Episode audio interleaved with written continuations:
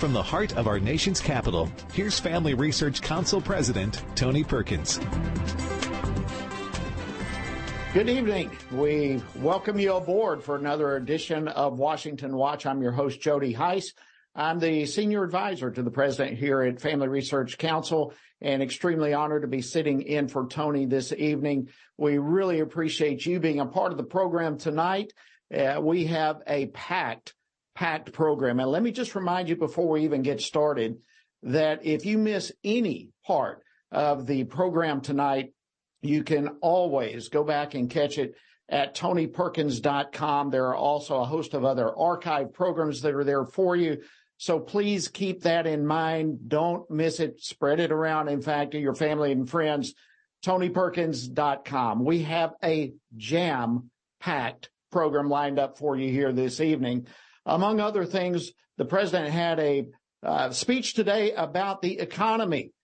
Wow. Was it ever a speech? We're going to dive into that here beginning momentarily. Uh, but beyond that, we have some very significant religious liberties issues that go everywhere from Europe to right here in the United States. You want to stay informed as to what's happening there. Then also woke corporations. Is yours a woke corporation? Do you have a, a, chance at your place of employment of suffering the consequences? We will be diving into that as well. Absolutely a packed program. But let's get back to the president's speech that he had today. It was the first economic speech uh, that he's given so far this year. And in it, he was touting his economic record, uh, portraying it as something absolutely remarkable. Now we've got to protect those gains. We've got to protect those gains that our policies have generated. Protect them from the MAGA Republicans in the House of Representatives who are threatening to destroy this progress. Wow. Protect all the gains. I passed my station on the way here this evening. Gas is up 30 cents a gallon in the last week, uh, protecting the gains. Uh, the speech the president gave today was in the suburbs of Virginia. And all of this is looming at a time when we're having a debate about $31 trillion of national debt. We have a debt ceiling uh, debate that's underway. Uh, joining me now to discuss this is Washington Times congressional reporter Haris Alic. He has been covering this, uh, the buildup of this speech for quite some time. Harris, thank you so much for joining us again on Washington Watch. We're glad to have you. Always a pleasure to be on with you, Jody. Uh, this speech was quite a doozy, as you said, and I think it's one of the first speeches that we've seen where the president is really trying to set the narrative for how he wants the debt ceiling fight to play out over, over the next few months. Uh, he's coming off some fairly decent GDP numbers showing the economy grew at a 2.9% rate over the past quarter. And he's attempting to use this to kind of create this narrative for both Democrats and Republicans out there that the economy is rosy. There's absolutely no need to uh, change horses in, in, midstream. And this comes just as House Republicans are gearing up for a big fight over raising the debt ceiling, which is the cap at which the government can borrow to meet its expenditures. Republicans are willing to raise the debt ceiling it provided they receive uh, adequate spending cuts to rein the federal budget in. Uh, President Biden obviously does not want to do this. So he's out here setting the record and saying, look, the economy is great. Republicans want to uh, upend this entire uh, stability that we have, these good times. And this is essentially attempting to uh, portray Republicans as being fringe and, and radical and attempting to show that, you know, the the stability and the boom times of, of the Biden administration could very, very well be jeopardized. Now, the president, obviously, I don't know if he believes these statements himself, but it's certainly all part and parcel of a bigger strategy in which he's hoping to demoralize Republicans, uh, hurt them ahead of these negotiations so they walk into them uh, vulnerable with polls showing that the situation uh, with polls showing Americans don't necessarily view them favorably. I'm not sure if this is going to work, Jody, but it's definitely interesting to see happen. Yeah, I don't, I, I don't uh, have a great deal of confidence that uh, this is going to be successful for him. I mean, there's so many issues, and you brought up a number of things. I mean, he referred to the MAGA economic plan and somehow that uh, Republicans are the enemies of a strong economy, all these sorts of things. He has uh, been saying over and over repeatedly that he is not going to negotiate. Uh, and really, this attitude came across in the speech, didn't it? Absolutely. And this is an attitude that he's shown for quite some time. And this is something that we've seen from President Biden. We saw it, uh, you know, he, he kind of plays two different games, right? He's the, he's the uniter in chief and he goes out and he gives these speeches talking about wanting to move past the era of division. And then he also goes out and he attacks MAGA Republicans and labels a large portion of, of uh, Republicans extremists. And uh, for a large part, this isn't anything new that we've seen. We are seeing it now kind of meld in with this broader economic message, but it's certainly something that I think has hurt him in, in the past. But also, I mean, we saw him use this message quite a few times on the campaign trail last year, and it seemed to have worked with some uh, Democrats because mainly was focusing on topics like abortion and on topics um, that, for the most part, most Americans, you know, uh, weren't necessarily were were heavily divided on. With the economy, polls show over and over again that President Biden does not uh, poll well with the economy. That uh, American people have a tendency to trust Republicans more on this issue. So it's kind of interesting to see him try to um, use the extremist label in an effort to do that when polls show that most Americans do think that Republicans would be better for the economy overall. Okay, so your opinion with this? I mean, here he is attempting to portray Republicans and the, their uh, agenda, if you will, their plan for a strong economy as extremist. H- how is this message going to be received? Do you think people are going to buy it?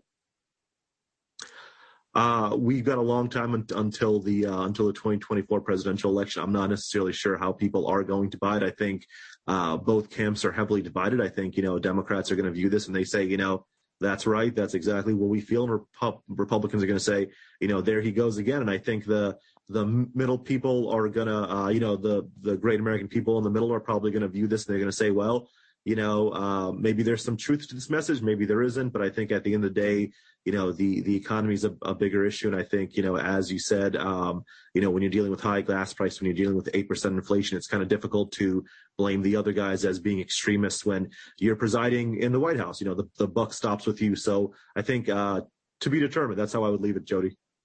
Yeah, well, I, you know, the buck does stop there, and we're dealing with $31 trillion of debt, trillions and trillions of spending in the last couple of years. And, uh, you know, I think this speech was uh, clearly a strategic effort by the White House to try to prime uh, the public for this debt ceiling debate that's coming. What, what, how do you see this debt ceiling battle playing out?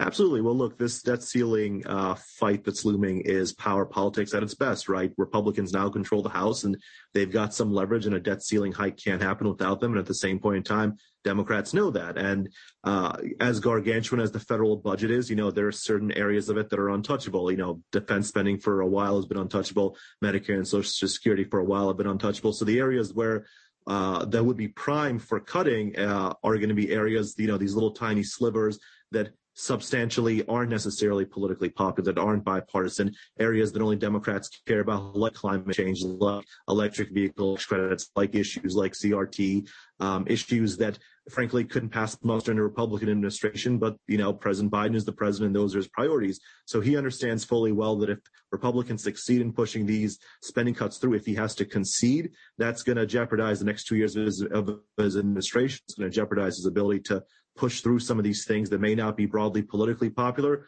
but are vital to the Democratic agenda. So this is a power fight, Joe. That's that's what it is, and it'll be fun to watch. It is going to be fun and interesting to watch. Haris, I want to thank you for joining us this evening on Washington Watch. Your insight is always uh, greatly uh, received. We appreciate it very much. Thanks for being with us this evening. I want to I want to shift gears now to a congressman who is actually I believe, on the House floor right now, uh, and get his reaction to all of this. Representative Buddy Carter, he serves on the House Budget Committee and also on the House Committee on Energy and Commerce. He represents the first congressional district of Georgia. Congressman Carter, my friend, welcome to Washington Watch.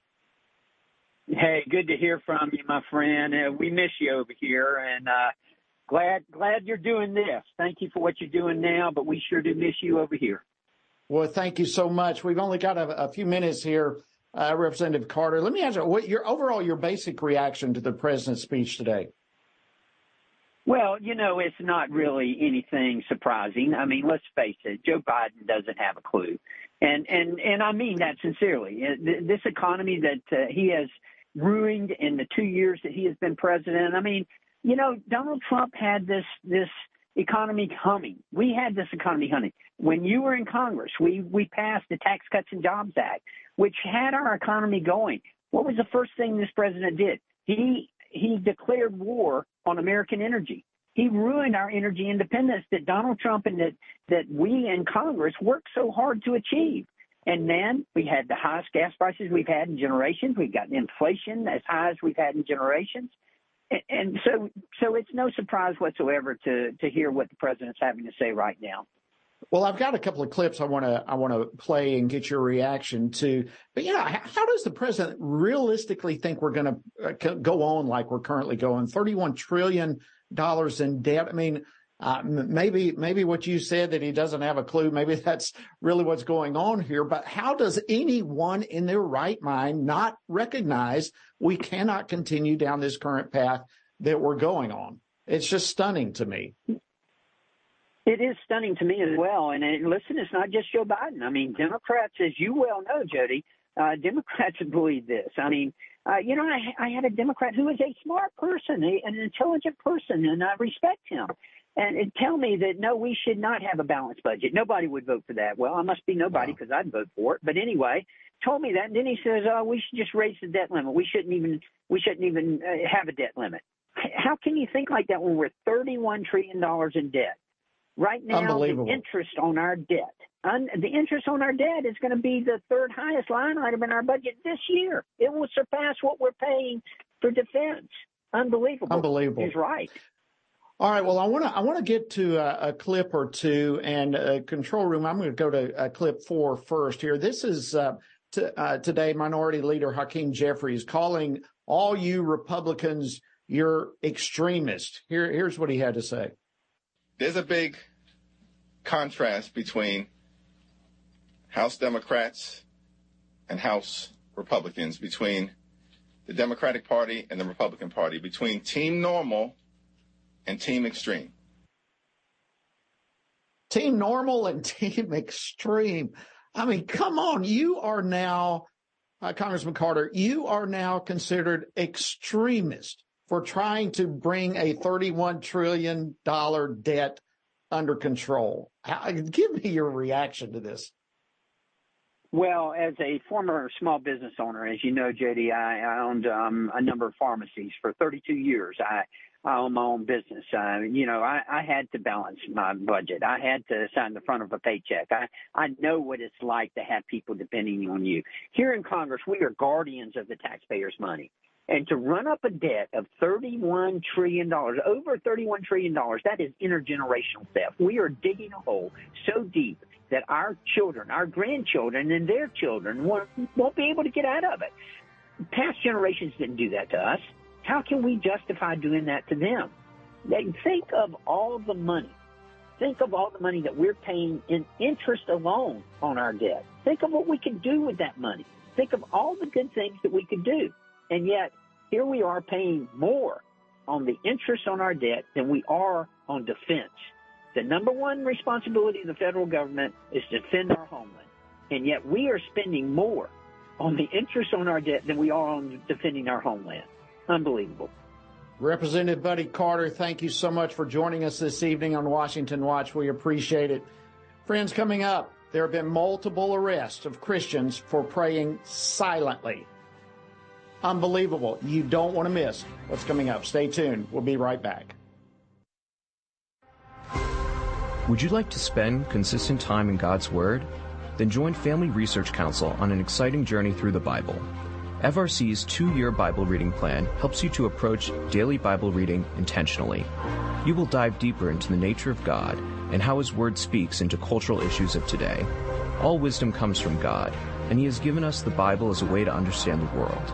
His word is necessary in our lives, so much so that Christ said, we are to live on every word that comes from the mouth of God. He calls it our daily bread because we need it daily to sustain us and nourish us spiritually, just like food does physically. Start this adventure today with Family Research Council. When you sign up, we'll text you with daily passages and questions that help prepare you for conversations with your friends and family. To begin this journey, visit frc.org slash Bible.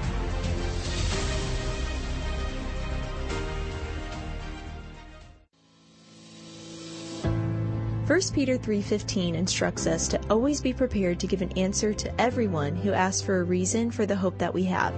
The mission of FRC's online Center for Biblical Worldview is to carry out that verse by training Christians to advance and defend the faith in their families, communities, and the public square, as now more than ever we need to be grounded in the truth of God's Word.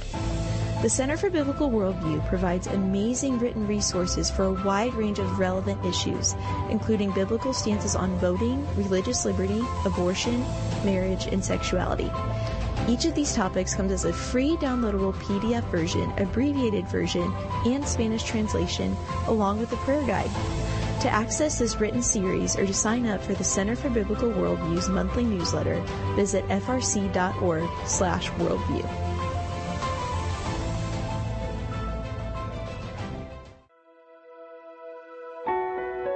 Did you know that from as early as 12 weeks, and certainly by 20 weeks, an unborn child can feel pain? Did you know the issue of pornography is growing among women? Did you know that pornography, sex trafficking, and abortion are all linked and on the rise across the globe? Issues such as pornography, human trafficking, drug legalization, and abortion are all violations of human dignity and have resulted in the devaluation of human life in our culture. Family Research Council stands firm on the principle that every life has value, ought to be respected, and has been designed for a unique purpose. Educate yourself on the harms of pornography, human trafficking, and abortion so that you can offer hope and help. Learn more at frc.org forward slash life.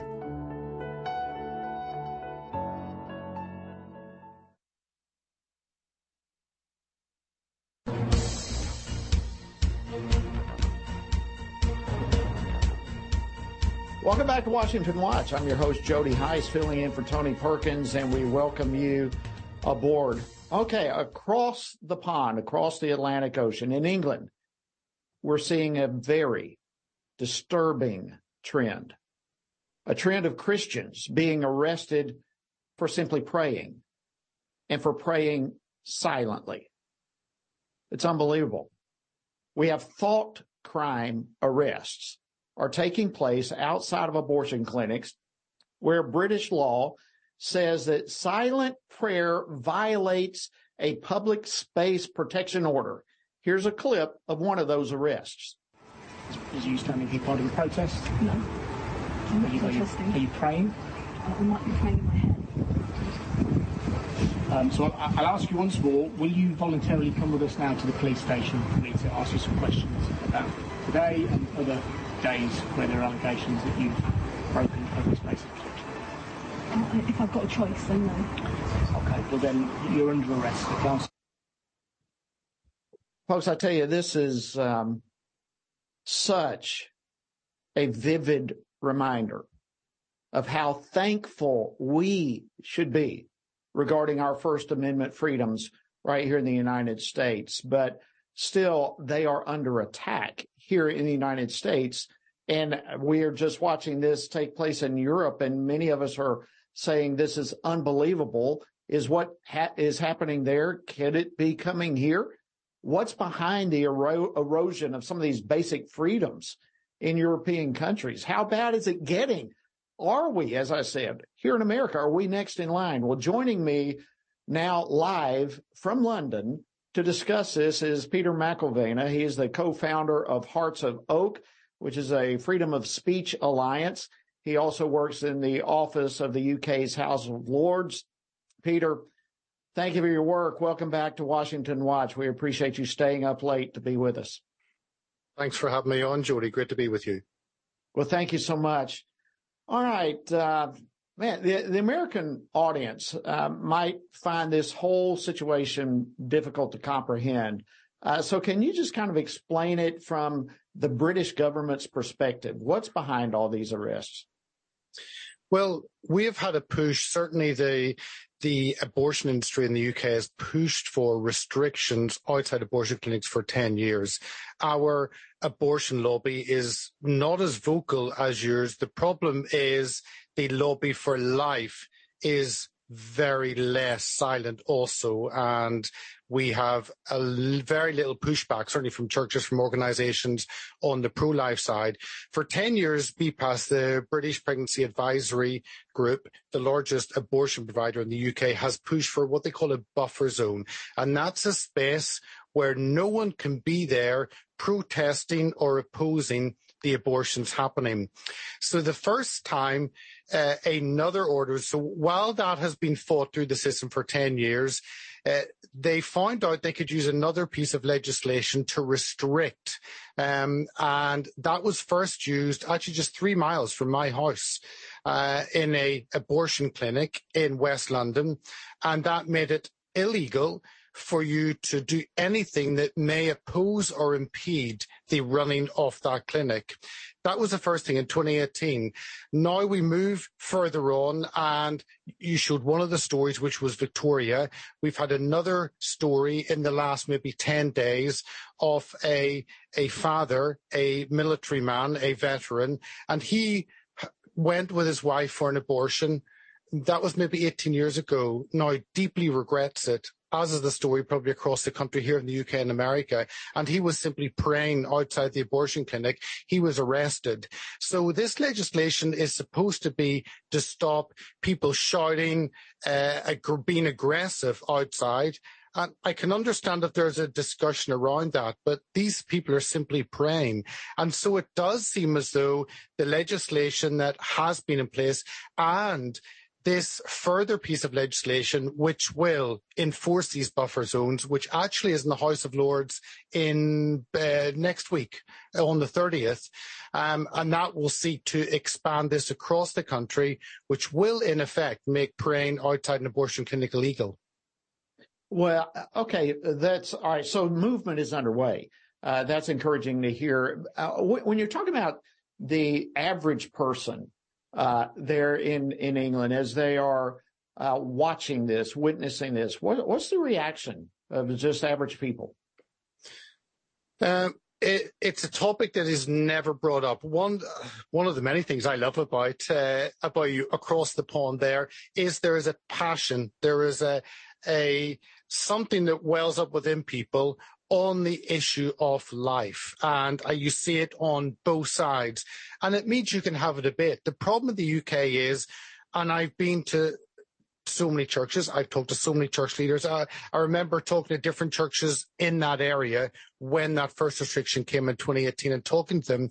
And their response was, Peter, you're right. We agree with you. Every life is important. We just need to be very careful because we could hurt people by saying that. And that is a fear of offence, a fear of man, more than a fear of God. So that's the silence in the churches. In the public, it's an issue that is never discussed. I looked at the newspaper articles uh, whenever this was proposed, whenever the votes happened in Parliament. A lot of the big votes happened in October last year to push this through. And no newspaper carried any statement from any pro-life group. It was simply from the abortion side. So the public are not even getting both sides of the argument. They're simply getting a one-sided position. And if the churches aren't telling them what to think, if the media are not telling them what to think, if it doesn't come up in a conversation, then people simply have not processed and it's a scary indictment, I think, on our society when our uh, when our public have not even thought through this issue. And abortions often happen privately; they're not discussed. Uh, one because of shame, uh, because of many issues. And the problem is, it's not out in the open. And if it was discussed uh, amongst around the dinner table, in the media, in our churches, people would be equipped and they could have the discussion. And I think until that happens, um, I don't see any change. The the last bill was passed. Peter, let me let me, let me interrupt you if I can. We've got about 30 seconds left, and thank you for staying up. What message would you give our audience here in America who are listening to you right now, real quickly?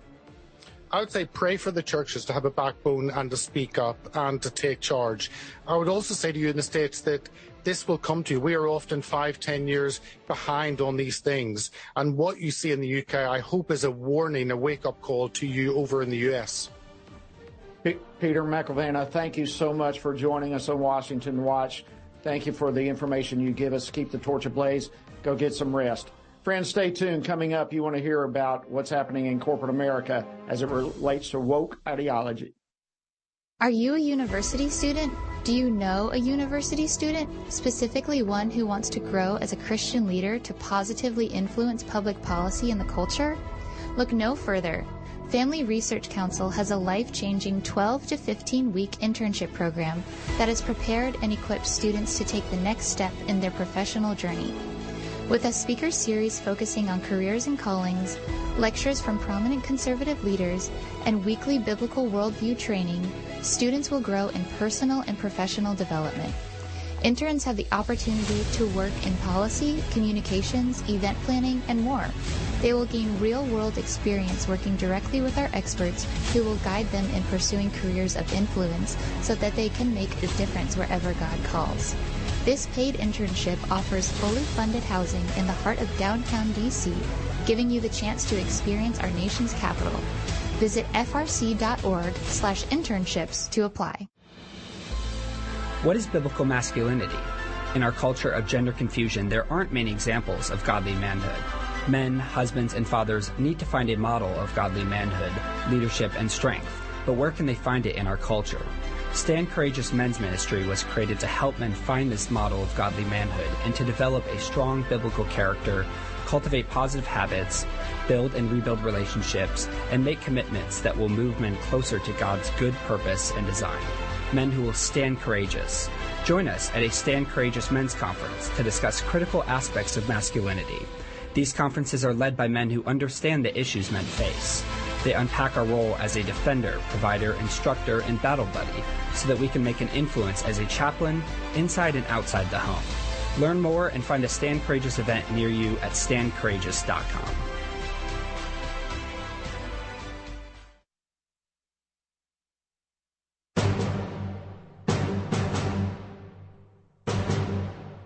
Welcome back to Washington Watch. I'm your host, Jody Hice, filling in this evening for Tony Perkins.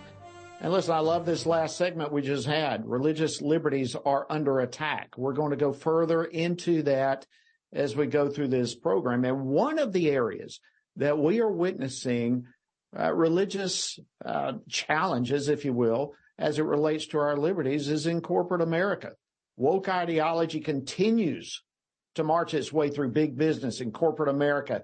And it's as a result becoming increasingly difficult for conservatives to find a bank, a broker, uh, or other types of vendors that are not bringing their own radical politics into their business practices. So one of the questions we hear a lot is, what can we do about this? What's, what are the alternatives? How do we push back against it?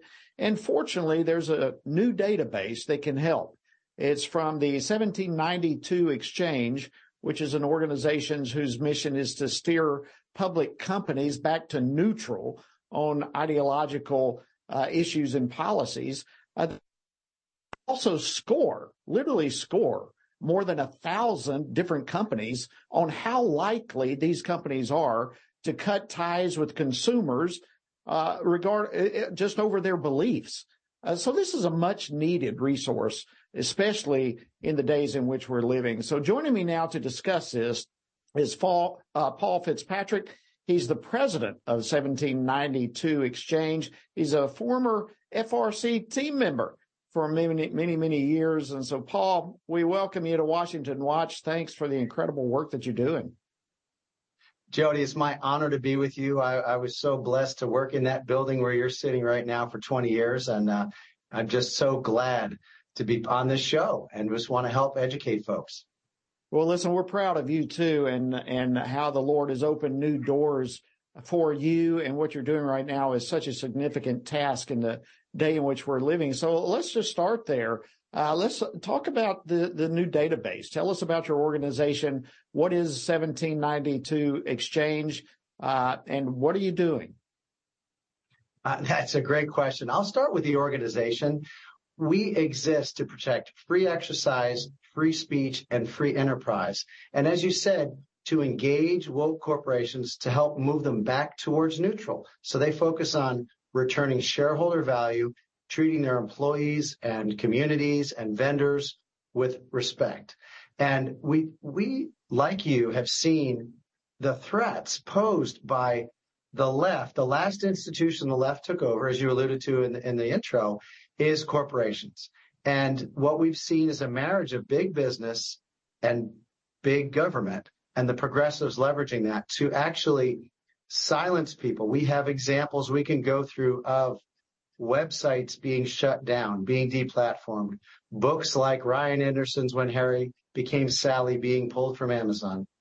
We know that FRC has had many vendors, as you shared today, say that they're not going to work with you anymore for ideological reasons, conservative positions or biblical positions. And so what we did is we realized if you're running a business or a nonprofit or frankly just running your family, you do not have enough time to evaluate all of your vendors and what are they doing? What's the risk? What's the likelihood that they're going to cancel you or deny service for ideological reasons? So as you said, our team has spent countless hours. We've evaluated over a thousand companies and we've rated them on their likelihood of canceling or denying service. And so you have they, a company could be high risk, medium risk, or lower risk. And uh, so we're really excited about that, and we want folks to use it. The whole idea is we to get them to dive in and get educated. And I can talk more about that as well. Okay, that, that that's phenomenal. You know, and unfortunately, Paul, we're living at a time where this is necessary. I, I think a lot of people scratch their head literally wondering why are corporations engaging in issues that are not even related to their business? What is the drive, the motive behind so many of these corporations getting involved politically and uh, becoming woke, even when it has nothing to do with their business? That, that's a great question, Jody.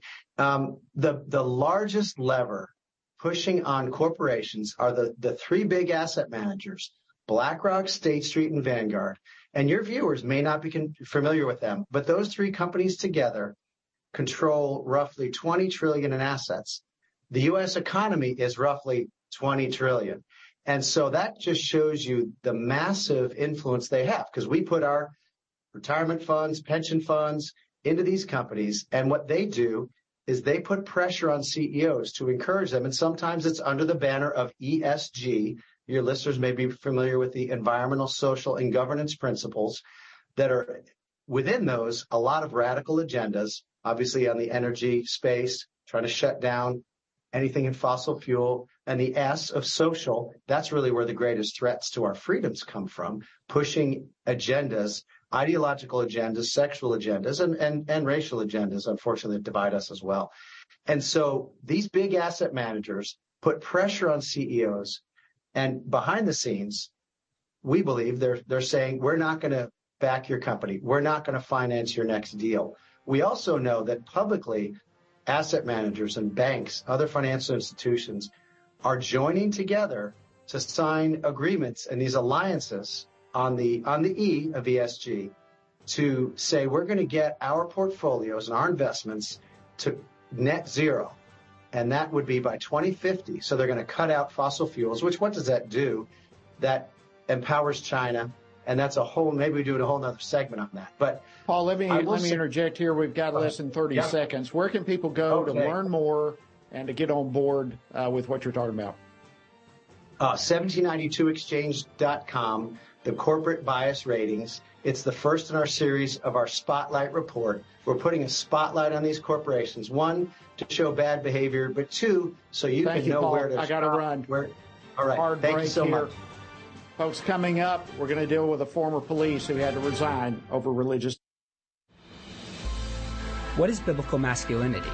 In our culture of gender confusion, there aren't many examples of godly manhood. Men, husbands, and fathers need to find a model of godly manhood, leadership, and strength. But where can they find it in our culture? Stand Courageous Men's Ministry was created to help men find this model of godly manhood and to develop a strong biblical character, cultivate positive habits, build and rebuild relationships, and make commitments that will move men closer to God's good purpose and design. Men who will stand courageous. Join us at a Stand Courageous Men's Conference to discuss critical aspects of masculinity. These conferences are led by men who understand the issues men face. They unpack our role as a defender, provider, instructor, and battle buddy so that we can make an influence as a chaplain inside and outside the home. Learn more and find a Stand Courageous event near you at standcourageous.com.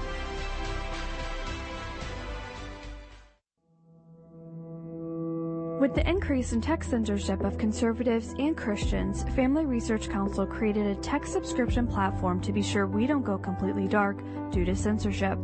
It is important to us that we stay connected with you and that you stay informed. So if we get canceled, you can still access updates on faith, family, and freedom. How? Just text STAND to 67742 to sign up for our text alerts, and you will get FRC's content straight to your phone. Again, just text STAND to 67742 and you will get alerts on the biggest stories of the day. With just a simple text, always have access to our content and stay informed and connected with like-minded community. Text S-T-A-N-D to 67742. That's STAND to 67742.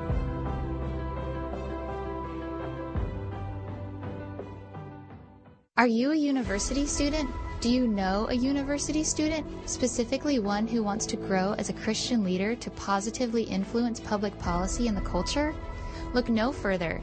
Family Research Council has a life-changing 12 to 15 week internship program that has prepared and equipped students to take the next step in their professional journey.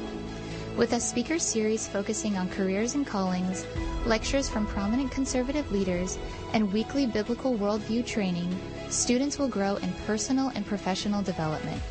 Interns have the opportunity to work in policy, communications, event planning, and more. They will gain real-world experience working directly with our experts who will guide them in pursuing careers of influence so that they can make a difference wherever God calls. This paid internship offers fully funded housing in the heart of downtown DC, giving you the chance to experience our nation's capital. Visit frc.org slash internships to apply.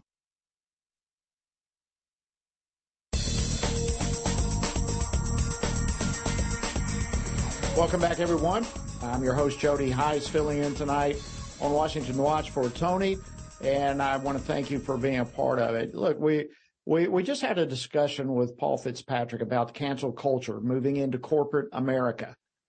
We're about to have a guest that uh, is just going to uh, really shake you in terms of what he has just experienced, and it has to do with his cancel culture, with religious liberties being attacked right here in America. So we're living in this time. And I want to urge you, don't miss the chance to get Tony's new book uh, about the cancel culture. It's called Jeremiah Courage in a Cancel Culture. It's a 40 day study guide.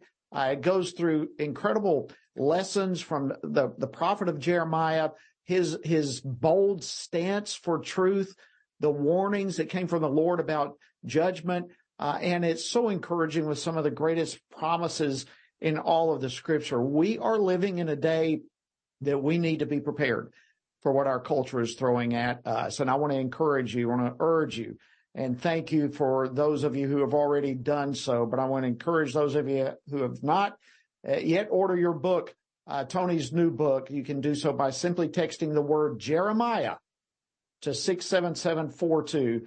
That's Jeremiah, J E R E M I A H. Jeremiah to 67742 and get your copy right away. All right. When the, uh, let's go to this light. You're going to love this guest coming up. I'm looking forward to uh, meeting him and speaking with him myself. But when the so-called respect for marriage, uh, passed last December, many of us were calling it then the Disrespect for Marriage Act because what was in it. We were warning people here at FRC and in different places. People were warning Congress that this legislation was going to have devastating effects on Christians who hold to a biblical worldview regarding marriage. Well, we're seeing it happen. We're already seeing it. Uh, our next guest is a former Georgia police officer. He was suspended and was in essence forced to resign. He chose to resign, but under tremendous pressure after being told that he could not share his personal religious views regarding marriage on social media. That's right. Earlier this month, Officer Jacob Kersey posted uh, on his personal Facebook account. God designed marriage. Marriage refers to Christ and the church. That's why there's no such thing as homosexual marriage. That's what he posted. And what happened after uh, is just what we were warning people so much was going to happen. Uh, that's really what it what it was. Now we have a redefinition of marriage that's been codified into federal law. And now joining me is former officer, police officer Jacob Kersey to share his story. Jacob, welcome to Washington Watch. Uh, we're honored to have you with us. Well, I really appreciate the opportunity to come on and uh, speak with you. Well, we saw your your post, basically a paraphrase from Ephesians five, what the Apostle Paul had to say about marriage. Uh, you put that on your Facebook page. Uh, tell us what happened after that. Yeah, well, after I, I posted that, I received a call from my supervisor telling me I would need to remove it, um, stating that someone had complained. Um, I told him I wouldn't remove it, and so, uh, long story short, I came in, had a meeting. Um, I was led to believe I was being fired originally.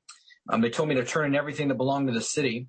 Um, so I had a long, restless night, uh, you know, trying to figure out if I really wanted to lose my dream job over this. Uh, go in, uh, tell them I will not remove it, and I was told I was being placed on administrative leave. And then a week later, uh, when they brought me back, they, they told me that um, I could come back to work, um, but they're creating a new department policy that says that if someone somewhere is offended by anything else that I say from here on out, um, that I could be fired for it. And um, I did not believe that my department had my back, and uh, I didn't really want to go back and play that game and just wait to be fired because I'm I know it would happen at some point, and I just didn't think it wise uh, with as dangerous of a job as law enforcement is.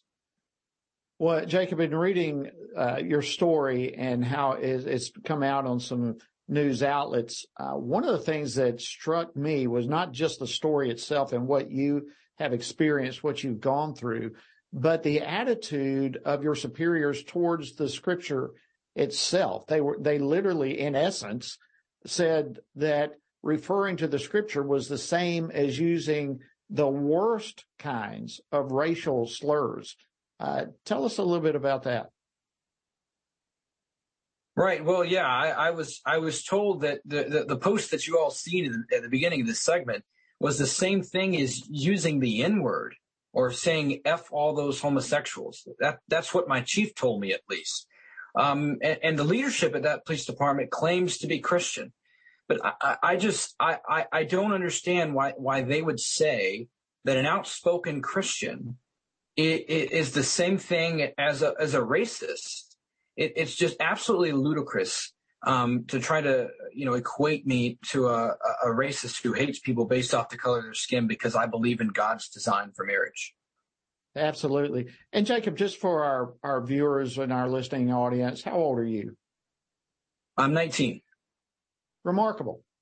I mean, here, here, a 19 year old man standing up, possessing, literally possessing a solid biblical worldview, embracing that, understanding it's under attack and unwilling to let go of it, even if the consequences meant tremendous personal loss and sacrifice. So, uh, why why was it so important to you not to back down? Why was it so important not to delete that post?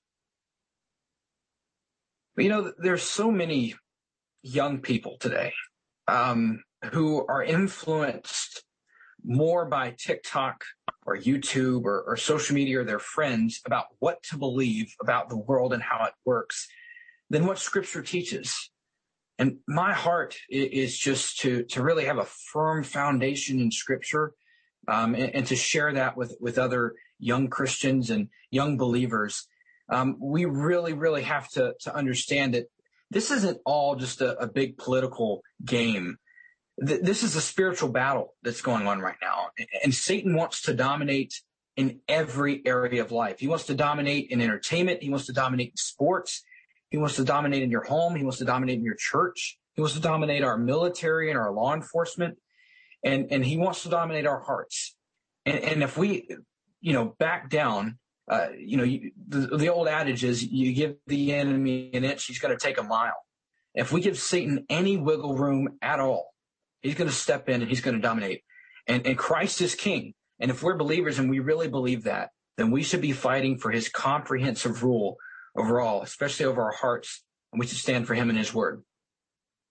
Well, Jacob, uh, I'm reminded listening to you of Psalm 31, verses 19 and 20, where it says how great is the goodness of God that he has prepared for those who fear him and that he has stored up for those who trust him in the presence of the sons of men.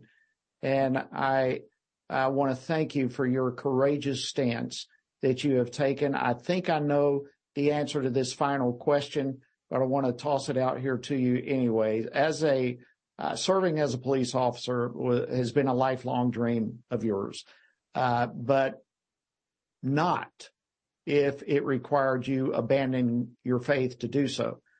So, do you have any idea what your plans are next? Um, not entirely certain. Uh, I, I, know that um, you know there are opportunities to to go back into law enforcement. Possibly, I've had you know people reach out and suggest places to go work, but you know, at the end of the day, I, think of I think of the scripture, and I have ever since this all started, um, where Jesus called Peter, and and he left the fishing boat behind, and, and fishing was everything to him. And you know, I, I really really enjoyed being a police officer, and that was a huge part of of my identity at, at a young age, and I look forward to to doing that for a long time. But you know, you have to follow when Jesus calls, and uh, wherever He leads, whether it's uh, you know, with my with my podcast or into ministry or college or, or, or even if it is back in law enforcement, if I'm following him, I know I'll be where I'm supposed to be. Jacob Kersey, we thank God for you. And there are thousands and thousands of people all across America right now who are touched by your story and are praying for you and looking forward to the doors that God is going to open in your, your life uh, for the next chapter. Thank you for joining us this evening on Washington Watch, Jake. Thanks so much for having me. Our pleasure. All right, friends, great story there.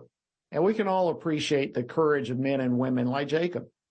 Uh, look, our, our culture has become increasingly hostile to those who embrace a biblical worldview.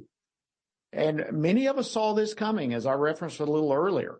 Uh, we saw this coming with the Disrespect for Marriage Act, and there were many who were uh, screaming out. Nonetheless, we still had 12 Republican senators who went along with the Disrespect, uh, for Marriage Act, which codifies same-sex marriage into federal law.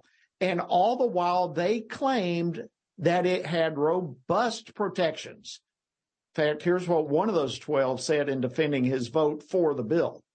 This bill protects religious liberty and conscience protections available under the Constitution and federal law, including the Religious Freedom Restoration Act, commonly referred to as RFRA.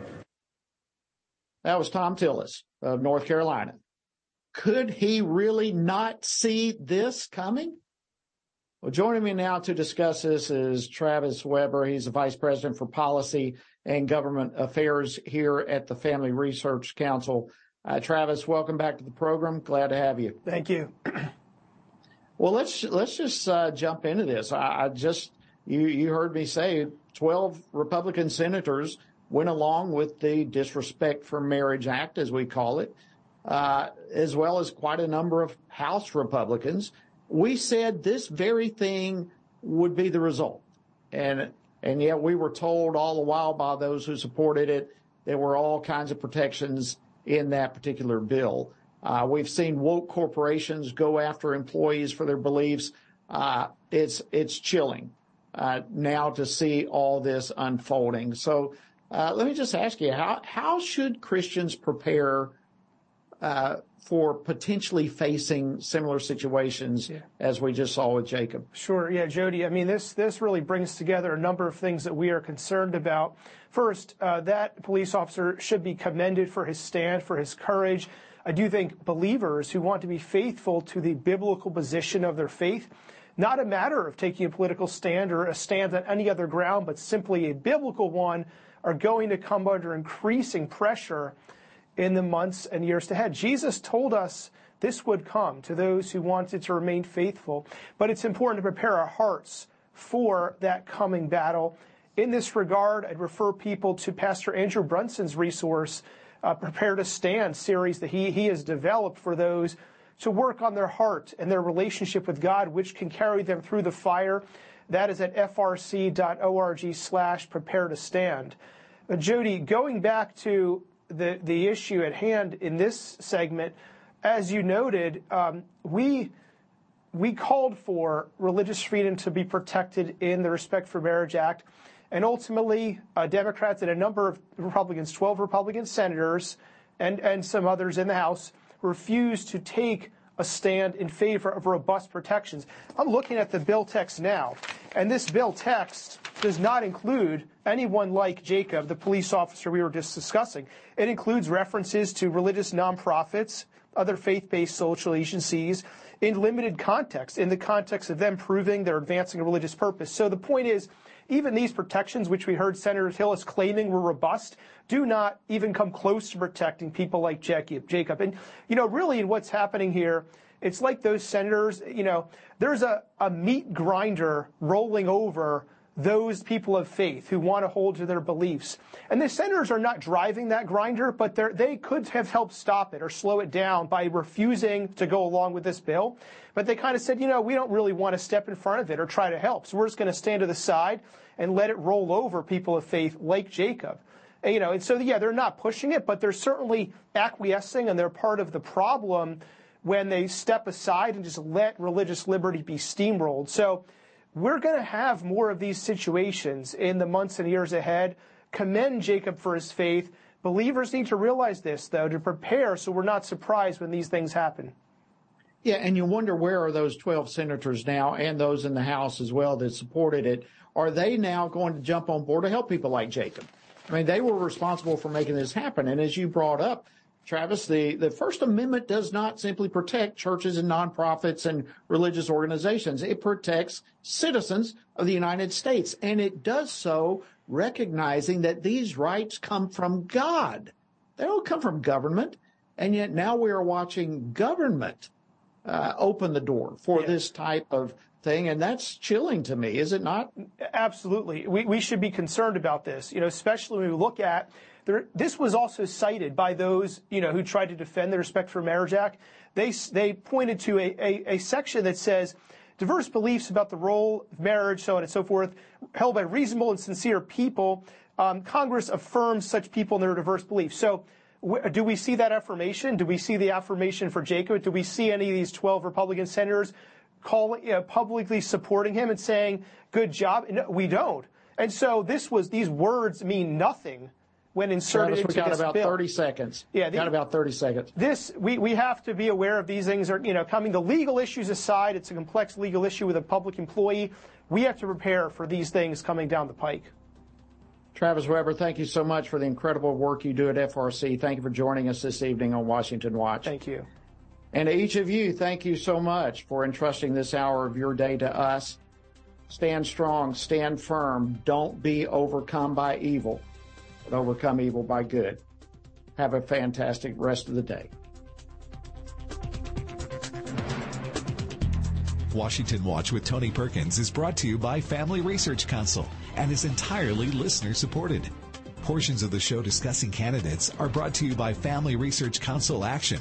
For more information on anything you've heard today, or to find out how you can partner with us in our ongoing efforts to promote faith, family, and freedom, visit TonyPerkins.com. Also, to leave a comment about Washington Watch, call our watch line at 1 866 372 7234. That's 1 866 372 7234.